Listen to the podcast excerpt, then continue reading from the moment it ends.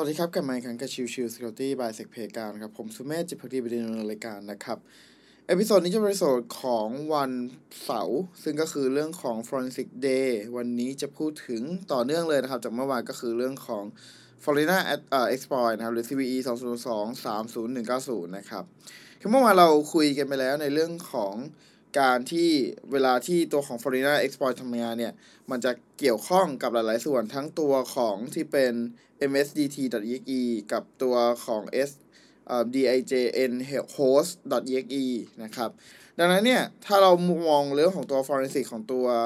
ตัว f o r i n a นะครับ ก็มันจะมีส่วนที่เราสามารถวิเคราะห์ได้หลาย ๆ ส่วนนะครับหนึ่งเลยคือส่วนของการสร้าง process นะครับ ซึ่งตัวของ winword จะไปสร้าง process ลูกก็คือ msdt.exe นะครับ โดยที่ log ที่มันจะเกิดขึ้นก็คือตัวของ C688 นะครับ จากนั้นก็ตัวของ msdt.exe ไปทำการ fetch ข้อมูลมาจากตัวของอินเทอร์เน็ตถูกไหมครับ ดังนั้นอีกส่วนหนึ่งที่เราจะสามารถมอนิเตอร์ได้ในการโจมตีก็คือตัวของการพยายาม resolve DNS ที่เกิดขึ้น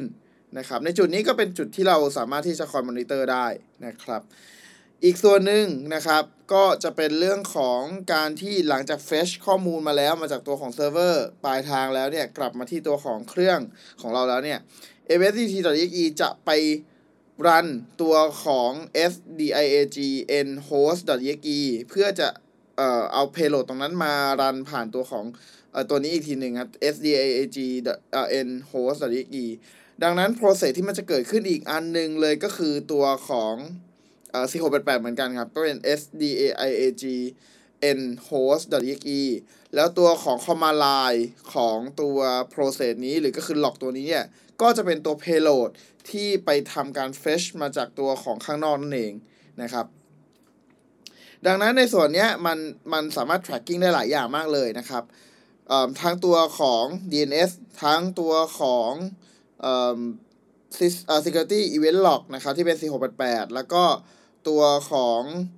เอ่อ traffic ที่วิ่งเข้ามาก็เป็นเรื่องของ firewall ที่ที่จะดูได้นะครับ แล้วก็อีกส่วนหนึ่งที่ทำได้ถ้าสมมติเครื่องมันมีการติดตั้งตัวของ Sysmon นะครับ ตัวของ Sysmon เนี่ยก็จะมีการมอนิเตอร์ตัวของการสร้าง process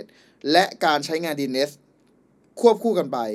ดังนั้นสิ่งที่จะเกิดขึ้นคือเราสามารถเห็นตัวของ event id 1 ก็คือตัวของการ create process ออกมาได้นะครับ ไม่ว่าไม่ว่าจะเป็นส่วนของฝั่ง msct.exe หรือ sdiac nhost.exe ก็จะมีในหลอกตัวของ sysmon เช่นเดียวกันนะครับ อันนี้ก็ประมาณนี้สำหรับ